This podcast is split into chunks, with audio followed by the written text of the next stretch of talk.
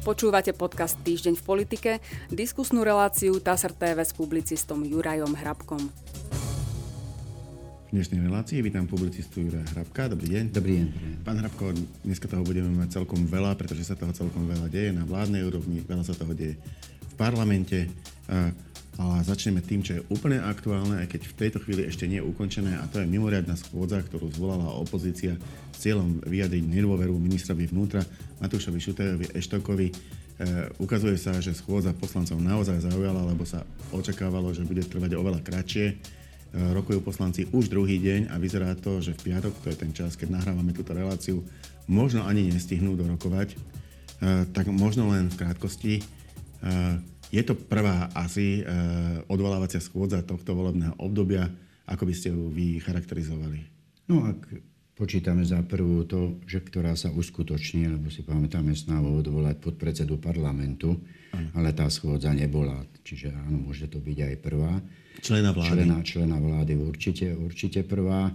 Ona sa mala konať aj v noci, ale bola prerušená, takže preto sa koná aj v piatok a možno sa bude konať aj v útorok. To záleží od poslancov ako dlho budú hovoriť, no ale nech to bude tak, alebo onak ten výsledok je jasný a pán minister vnútra zostane ministrom vnútra aj naďalej. Na druhej strane tieto, tieto odvolávania členov vlády sa dlhodobo využívajú ani nie tak možno na to, aby sa ten člen vlády odvolal. Nakoniec tá opozícia vie, koľko má hlasov a vie, koľko hlasov má koalícia. V histórii je možno jeden prípad, keď to, keď to vyšlo aj to možno, že tak trochu náhodou Nedopatrením. Nedopatrením. E, robia sa preto, e, pretože sa pri nich neschvaluje program. To znamená, je tam oveľa väčšia šanca, že tá schôdza sa bude reálne konať, keď ju opozícia iniciuje. Chce na nej niečo povedať. Tak možno by sa dalo ešte krátko zhrnúť, čo teda hovorí opozícia a čo im odpovedá koalícia. O čom je tá debata? Tá debata je o tom, že podľa mimovládnych strán Matúš Šutaještok nemá byť ministrom vnútra a vyčítajú mu hlavne zaobchádzanie respektíve tie veci, ktoré urobil v súvislosti s výmenami v policajnom zbore a stiahnutím policajtov z obehu, pretože sú obvinení vrátane, vrátane teda tých, ktorí nazývame skrátenie Čurilovcov. A vieme, že tam padli už aj nejaké súdne, súdne rozhodnutia. To je jedna vec. Druhá vec je, podľa mňa, ak som to správne zachytil, mu vyčítajú tie manévre, na slovensko-maďarskej hranice, 8 hodinové, či koľko to trvalo. A to je zhruba tak všet... A všeobecné správanie, samozrejme tá debata je obsiahlejšia, lebo toto je vlastne ten návrh, prečo ho požadujú odvolať z funkcie, ale tá debata je obsiahlejšia a týka sa všetkých vecí, ktoré si len dokážete, dokážete predstaviť z minulosti a tie faktické, ktorými sa reaguje, tak sa zase obracujú smerom na bývalé vláde, respektíve bývalú vládnu, vládnu koalíciu. Jednoducho vyčítajú si všetko možné, možné aj nemožné.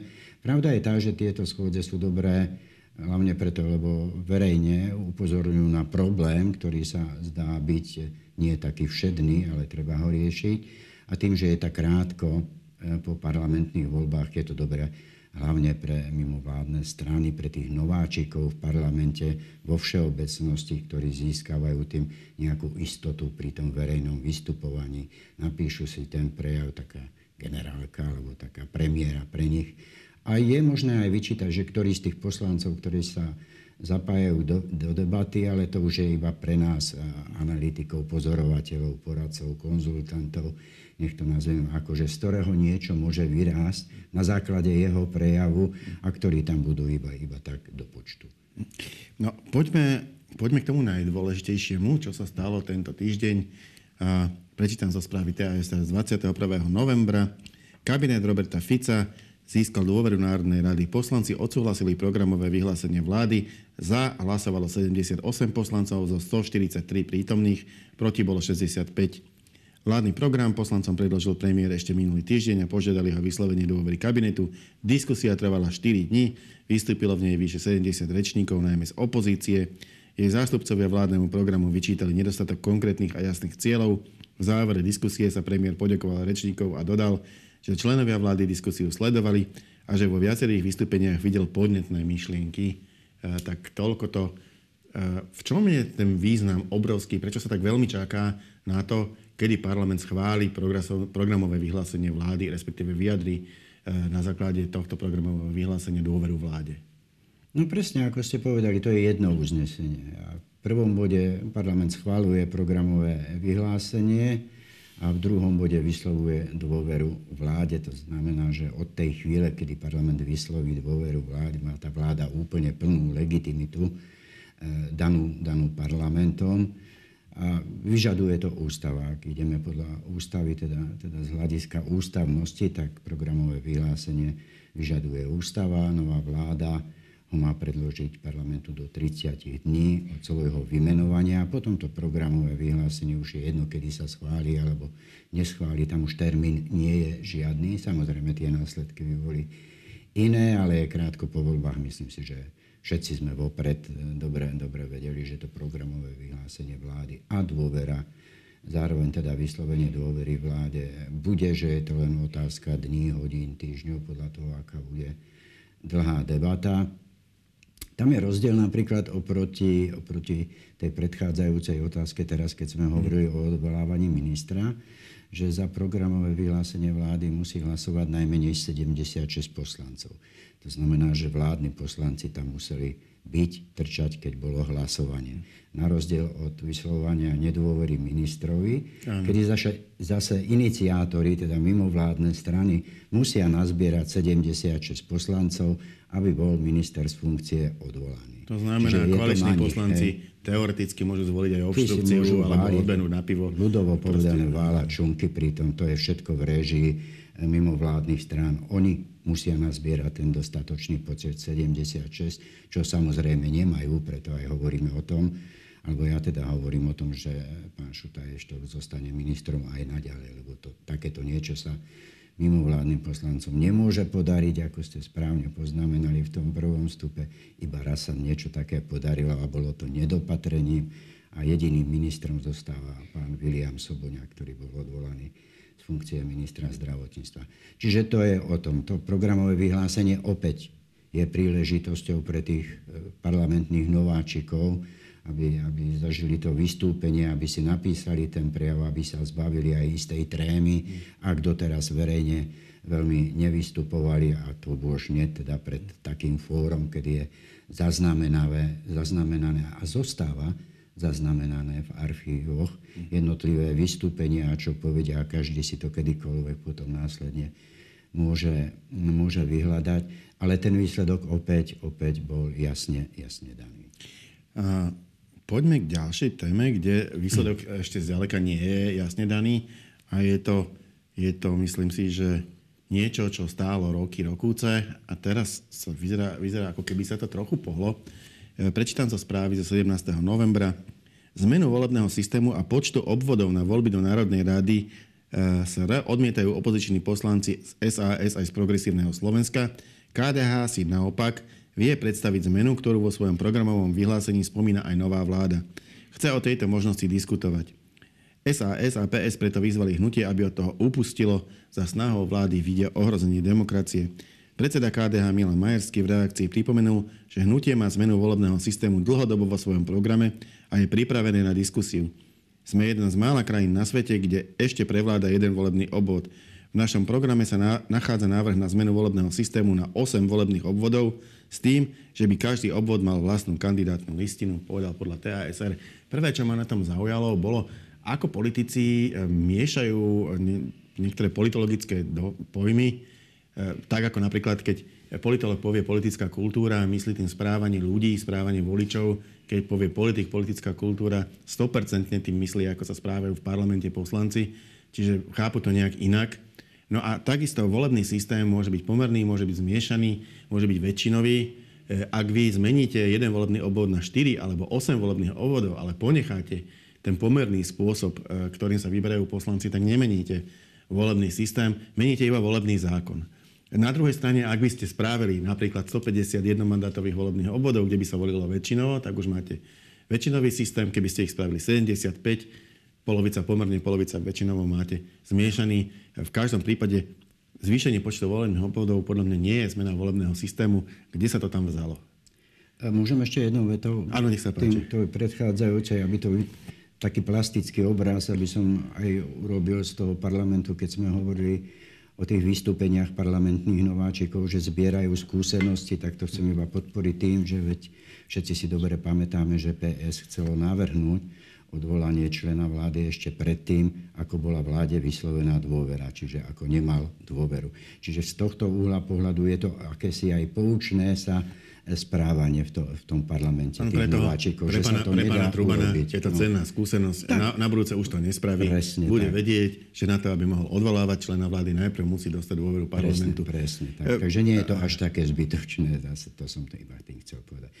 Teraz k tej vašej otázke. No tak pre politikov vo všeobecnosti sa dá povedať, že výhodnejšie hovoriť o tom, že sú reformní a urobíme reformu, pretože to dobre znie, a navyše je aj taký úzus. Ak niečo chcete vyhodiť z ústavy, hovoríte o reforme. Ak do nej chcete niečo pridať, tiež sa hovorí o reforme, pretože je to jednoducho ľahšie e, predateľné, lepšie to, lepšie to znie ako odkaz voličom, že pozrite sa, my ideme robiť reformu, hoci v podstate alebo z vecného uhla pohľadu, ako aj vy hovoríte, o žiadnu reformu nejde, iba o zmenu stávajúcu. No ale ak sa chcú do toho pustiť takým spôsobom, ako teraz hovoria, no tak by potrebovali vyhodiť z ústavy, vyčiarknúť z ústavy ten e, jeden volebný obvod, ktorý to tam, nená, nenápadne vsunul Igor Matovič.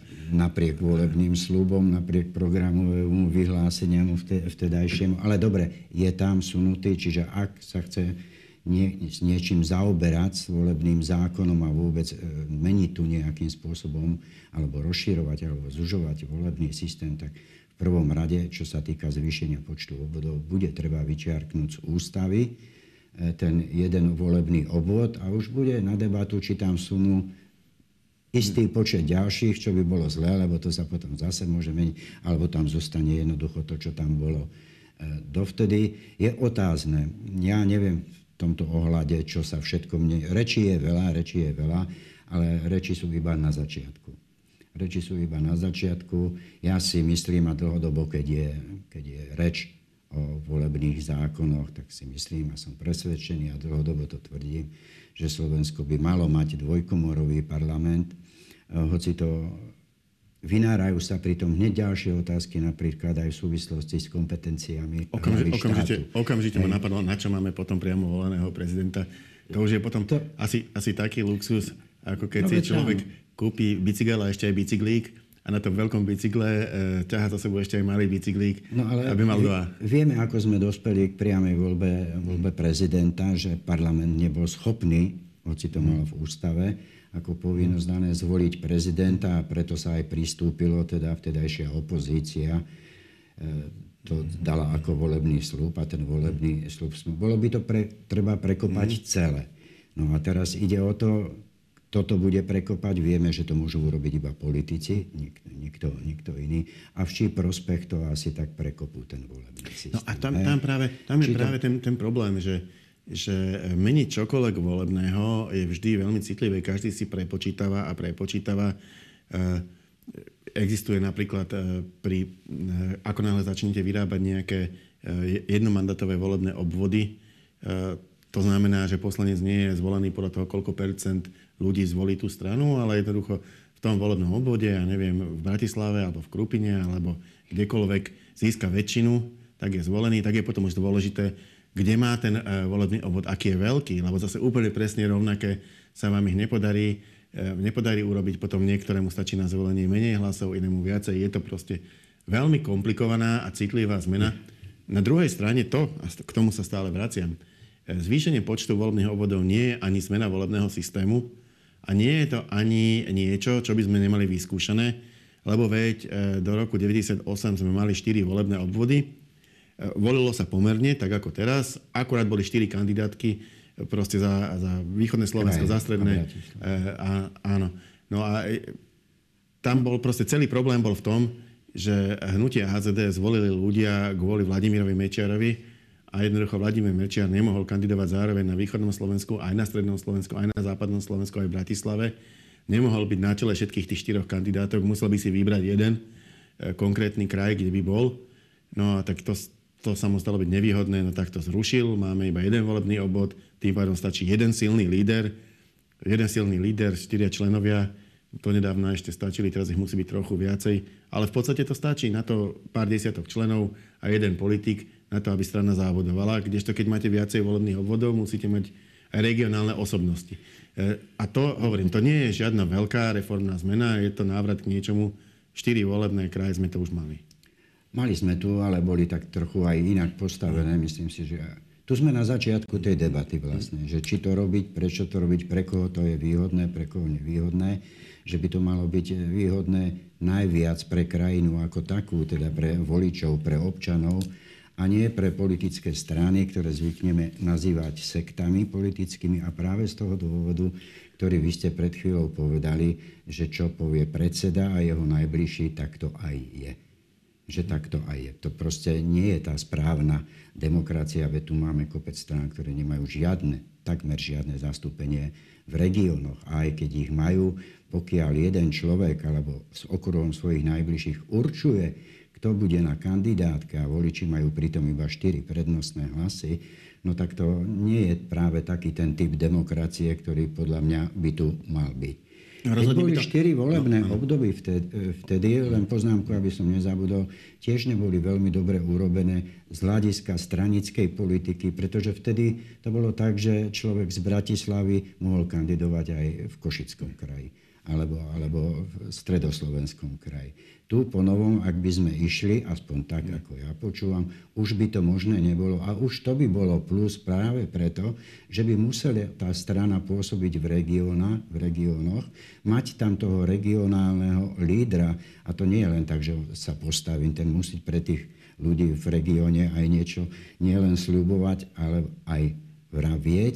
A aj znamenať. Tam aj znamenať, ale aj urobiť teda, som chcel povedať. A prinútilo by to aj tie politické strany k väčšej spolupráci. Dnes spolupracovať pred voľbami nemusia.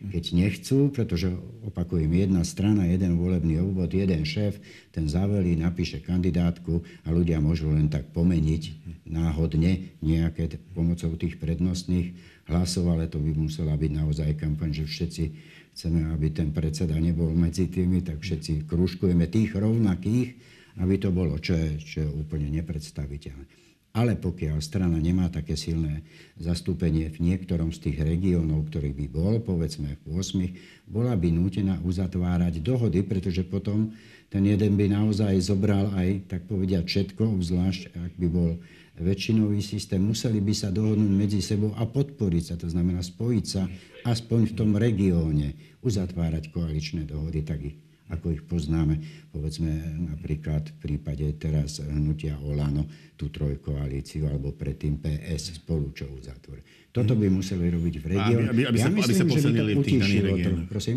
Aby sa posilnili v konkrétnych presne, regiónoch. Presne tak. No tak nemala by, nemali by víťaza, ale boli by druhí, uzatvorili by koalíciu, rozdelili by si aj tú moc e, v tých regiónoch, ale teraz hovoríme samozrejme o veľkej politike, teda o parlamentnej politike kde by to zase znamenalo podľa toho, aký ten, ak, ak, ak by sa tá reforma Aký by bol ten volebný systém? Aký lebo... by bol ten volebný systém? Pretože, Aký pretože väčšinou môžem... berie prvý, ak by bol pomerný, no tak by skladali tie volebné koalície. By som do toho mohol vstúpiť, Jasne. Uh, len, len uh, chcem teda ešte raz sa vrátiť k tomu, že počet volebných obvodov sám o sebe nemá veľa uh, so zmenou volebného systému.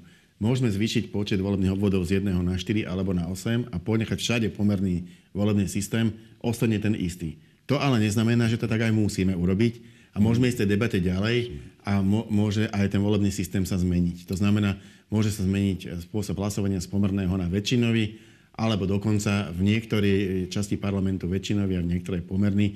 E, ale to sú naozaj už veľké zmeny potom, ktoré, ktoré sa aj veľmi ťažko predikujú, e, presne, že komu by to pomohlo. E, ja, ja si teraz tak spomínam, že sa, keď, keď sa menila dvojkolová voľba županov na jednokolovú, e, tak sa uvažovalo, že to určite veľmi pomôže Smeru, pretože ten má najsilnejších e, tých, tých svojich politikov a tí majú za sebou najväčšiu tú pomernú časť. Ale ukázalo sa, že všetky ostatné strany sa pospájali proti tomu, proti tomu Županovi za Smer a v skutočnosti ich to znevýhodnilo a v dvojkolovom systéme by asi uspeli lepšie. No, a to tiež nemohli vedieť dopredu. To je všetko na, na tú debatu, nemusí byť ani nič. Všetko môže zostať tak, ako je. To len teraz hádame, špekulujeme A áno, máte pravdu, že aj tým rozšírením iba na 8 k volebnej reforme by neprešlo. Ale istým spôsobom by prišlo k politickej reforme. Ak by mhm. bolo 8 volebných obvodov a nie jeden volebný obvod. Ja. Neznamenalo by to rozšírenie na 8 naozaj volebnú reformu, ale politickú reformu by to prinieslo. Dalo by sa silnejší hlas regiónu. Politické strany by sa tomu museli prispôsobiť a to by bolo iba na prospech. Tá prvá otázka, v čí prospech to má byť, keď sa do niečoho takéhoto púšťate. Samozrejme, odpovede je veľmi ľahká v prospech krajiny, v prospech ľudí, v prospech občanov, v prospech voličov, len ten politický záujem je iný. No, ten to politický iný. záujem je v prvom rade pre tie politické strany a tí politici sú o tom, ktorí o tom budú rozhodovať. Mhm. Kandidatúru v prezidentských voľbách už avizovali dvaja skúsení diplomati, Jan Kubiš a Ivan Korčok. Stále sa k nej ešte nevyjadril Peter Pellegrini podľa prieskumu by mal mať, e, v tejto chvíli by bol favoritom. Ak by sa bol býval rozhodol, tak by v tejto chvíli bol býval favoritom. V každom prípade ešte sa nerozhodol a okrem toho, čo je v tejto chvíli, o mesiac už môže byť inak. Vieme, že v tých predvolebných kampaniách sa vedia nálady voličov veľmi meniť. E, ja by som sa preto v tejto chvíli až tak nepýtal na to, že čo títo kandidáti, ale čo hlas, ak by sa Pelegrini rozhodol ísť do tých prezidentských volieb E, nebude tá strana akási no bez, bez lídra stratená?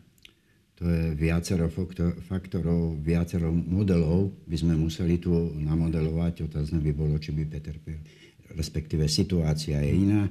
Ak by Peter Pellegrini vyhral, iná by bola, ak by prehral, lebo to tá strana by niesla s ním tú prehru hoci by a, a, ostal, by jej, predseda síce, ale bol by to predseda, ktorý neúspel prezidentský už, už presne tak a to sa vzťahuje na celú stranu.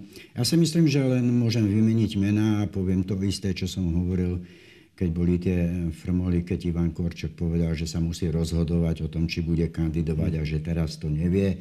Tedy sme hovorili, že to je diplomatické vyjadrenia a že som presvedčený, že kandidovať bude a tu som pri Petrovi Pelegrinimu takisto presvedčený, že kandidovať bude. E, svedčí na to viacero takých, nedá sa povedať faktov, ale blízko, e, blízko faktov, že to rozhodnutie jednoducho iba odkladá, nechce oznámiť, nie je ešte ten správny termín, ktorý si určil, pretože percentičko tam je, že nie, ale ja som presvedčený, že ak nepríde k nejakej naozaj veľmi nečakanej udalosti, pretože stať sa môže hocičo, tak je rozhodnutý kandidovať. Súvisí to aj so skladaním e, súčasnej vládnej, vládnej koalície. Už tam, podľa môjho názoru, boli tie náčrty a isté dohody, že sa stane kandidátom celej vládnej, vládnej koalície. To znamená, že pôjde do tej kandidatúry s podporou e, troch strán. Poukazuje na to aj podľa mňa to zatrasenie alebo trasenie ministrom financií, a tu hovorím o tých dôchodkoch, vieme, že ten prvý návrh mal byť o zvýšenie dôchodkov 150 eur. Teraz bude 300. Ale tak triasli tým ministrom financií, keď mám použiť to slovo pána ministra Tomáša, že pustil ešte raz toľko, čiže 300 eur má byť dôchodkov. A toto je súčasťou volebnej kampane Petra Pellegriniho. No, e- teda ja to za to považujem. Pretože dôchodcovia sú veľmi dobrá volická skupina, veľmi silná volická skupina. Ktorá chodí. Kurna. Ktorá chodí, ktorá chodí voliť, pretože kedy si musela chodiť, teraz si vychutnáva istým spôsobom, že slobodne ide, ide k tým voľbám a samozrejme, no tak keď dostane teraz 300 eur, tak, alebo 600 dokonca niektorí ako nás presvieča vládna koalícia, ale je to jedno. Dostane proste viac, ako, ako čakala a to je zapamätateľné na tie tri mesiace, kedy vlastne by malo byť zhruba prvé kolo prezidentských volieb. Toto sú všetko také kroky, z ktorých ja usudzujem a hodnotím to tak, že Peter Pellegrini bude naozaj kandidátom na prezidenta, obzvlášť keď zoberiem do úvahy, čo veľmi často nerobím prieskumy verejnej mienky, ktoré mu predpovedajú zatiaľ, ale iba zatiaľ, víťazstvo v tých voľbách. No, ja by som to možno doplnil takým jemným zovšeobecnením, ak, ak politík e, pomerne dlho nepotvrdzuje nejakú svoju ambíciu, ale zároveň sa neodhodlá ani k tomu, aby búchol po stole a povedal, že takto teda nie, ani keby traktory padali, ja kandidovať nebudem, ale vždy povie len, že e, neviem, zvažujem, uvidím, nerozhodol som sa a robí to dlho. Tak to znamená, že sa k tomu ohláseniu tej kandidatúry blíži, alebo naozaj kedykoľvek by mohol tomu utnúť a povedať, že nie. A keď to neurobí, niečo to znamená. Vyčkáva teraz podľa mňa na ten správny čas, keď tú kandidatúru oznámi. Veď si pamätáme, Robert Fico, keď kandidoval, to oznámil na posledný deň. Peter Pellegrini nemusí zbierať podpisy. On podporu 15 poslancov, tie podpisy má vyzbierané za 5 minút, keď to tak eh, skrátim. Čiže on má čas na odovzdanie, odovzdanie toho. No ale aj keď to zoberieme z hľadiska jeho politickej kariéry, tak bol už všetkým bol už poskokom, teda pardon, asistentom poslanca, poslancom, bol predsedom parlamentu, aj teraz s ním je bol premiérom, čiže pre neho ako postup v politickej kariére je už naozaj stať sa iba hlavou štátu, byť A prezidentom. čo bude chcieť potom, hej? No tak potom už um, má odísť na politický dôchodok, ako sa to v slušnej krajine vždy robí a pokračovať v prezidentovaní inými spôsobmi, pomáhaním hlavne ľudí. A tak, ale to sme ďaleko. Ja si myslím, že bude, bude kandidovať Peter Pellegrini. A teraz hľadá všetky tie chodničky, lebo opäť by sme to museli modelovať, kedy je ten najvýhodnejší čas, kedy to je pre neho výhodné a nevýhodné pre tých iných kandidátov, pretože je to on, kto bude stanovať termíny volieb a všetky tie náležitosti, lebo to vyplýva z úlohy eh, predsedu parlamentu. Čiže ak nechce Môže mu to nejako veľmi pomôcť? Na náhodu. Ak, ak to nedá tento môže, pondelok, alebo dá iný pondelok? E, môže mu to pomôcť, veď to, tie voľby by mali byť e, niekedy, niekedy v marci. Ano. To sa prelína s jarnými prázdninami, ktoré idú, idú po krajoch. Čiže tam tých e, vecí má viacero on k dispozícii. Prelína sa to so sviatkami. Dokonca aj to, jeho ľudia už to presne podľa mňa teda počítajú, ktorý termín ani nie tak, že bude pre neho výhodný, ale čo najnevýhodnejší pre jeho, jeho protikandidátov. Um, Lebo v tomto je, aj keď to môžem prispôsobiť už iba jednou vetou, ani vládna koalícia sa nemusí báť straty väčšiny. Vládna koalícia. Tak nebude mať väčšinu, ale keď bude pri moci, tak je to, je to v poriadku, tak nebudú prechádzať všetky zákony, to je v poriadku dovnes. Vládna koalícia sa musí báť vzniku inej väčšiny, ktorá bude mať 76, pretože potom už padne. A poďme k poslednej otázke a poslednej správe. Je to správa tá z 18. novembra. Nová vláda Roberta Fica bude riadiť štát efektívnejšie a s lepšími výsledkami ako kabinete Igora Matoviča a Eduarda Hegera podľa názoru 57,2% respondentov. Naopak, 36,7% opýtaných s týmto názorom nesúhlasí. Vyplýva to z reprezentatívneho prieskumu verejnej mienky, ktorý pri TASR realizovala agentúra AKO v čase od 7. do 14. novembra na vzorke tisíc respondentov. E, inak povedané, e, bola to otázka, ktorá mala ukázať, e, či sa v podstate tie očakávania, ktoré voliči vložili do vlády vo voľbách, nestihli zmeniť. To, predpokladáme, že volili tieto strany a túto vládu preto, lebo oni očakávali, že budú vládnuť lepšie a efektívnejšie, teda tí, ktorí ich volili. E, a, a stačilo to, lebo, lebo to bola väčšina. E, či tá väčšina im e, takto, takto, takýmto spôsobom nejako zostala. Ukazuje sa, že sa asi toho veľa nezmenilo, lebo približne taký, taký pomer, aký, aký získali vládne strany aj v parlamente, taký si aj teraz myslí, že budú vládnuť lepšie, ako boli vlády Igora Matoviča a Eduarda Hegera. A okolo tretiny voličov, čo sú vlastne opoziční voliči, si to nemyslia. A moja otázka je, že akú šancu má ten nový kabinet, aby im to vydržalo? Aby, aby, si, aby si ľudia aj neskôr v budúcnosti stále mysleli, že dokážu riadiť e, tento štát lepšie ako kabinety Eduarda Hegera a Igora Matoviča, keď táto vláda má o mnoho horší východiskový bod. E, Eduard Heger a Igor Matovič mali o mnoho lepšom štádiu vládnu kasu, na druhej strane mali na krku veľké geopolitické problémy. Táto vláda má tie geopolitické problémy menšie, ale štátna kasa teda vyzerá biedne. No, pribudol ďalší geopolitický problém, ktorého sa môžeme dotknúť, a tu myslím hlavne Izrael, pretože mm. Ukrajina už bola za predchádzajúcej vlády. Táto vláda, opakujem sa, vydrží dovtedy, kým sa v parlamente nenájde najmenej 76 poslancov. Nemusí mať táto vláda 76 poslancov, ale nesmie sa nájsť najmenej 76 poslancov, ktorí im vyslovia vláde nedôveru. Lebo potom padá a vrátime sa do tých čias, čo sme tu zažívali posledné volebné obdobie, čiže môže vzniknúť nová vláda aj bez volie. To už by sme malovali viacero tých scenárov. Ja si myslím, že tá, tá prvotná, prvotný taký ten cieľ, že pokojnejšie vládnutie práve vychádza z toho u tých voličov, čo zažívali od volie 2020 kedy začal vládnuť s ústavnou väčšinou premiér Igor Matovič. A tie spory, ten chaos, ten zmetok, tie spory vo vládnej koalícii boli takmer na dennodennom poriadku. A preto mne z toho hlavne vychádzajú, že už nechcú byť tí občania, voliči zúčastnení neustále takýchto toho chaosu, zmien. Jedno rozhodnutie padlo povedzme o 14. a o 17. už to neplatilo.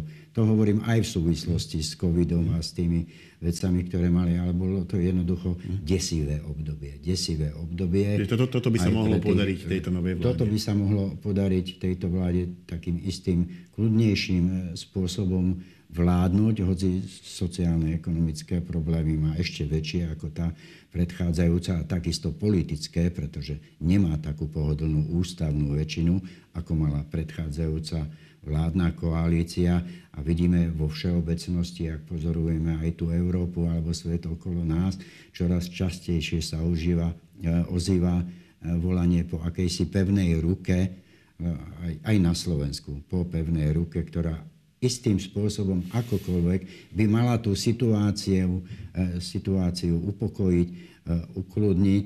Problém pevnej ruky, ale to si málo kto uvedomuje, je, že ak ľudia chcú, tak ako si myslia, že bude len pevná ruka, len problém je v tom, že tá pevná ruka vždy chytí práve ich pod krk a stíska. A to je ten problém. Ďakujem pekne. To bola už posledná otázka a posledná odpoveď našej dnešnej debaty. Ja za účastne ďakujem publicistovi Jurajovi Hrabkovi. Ja ďakujem za pozvanie. A my sa v našej relácii opäť stretneme na budúci týždeň. Dovidenia.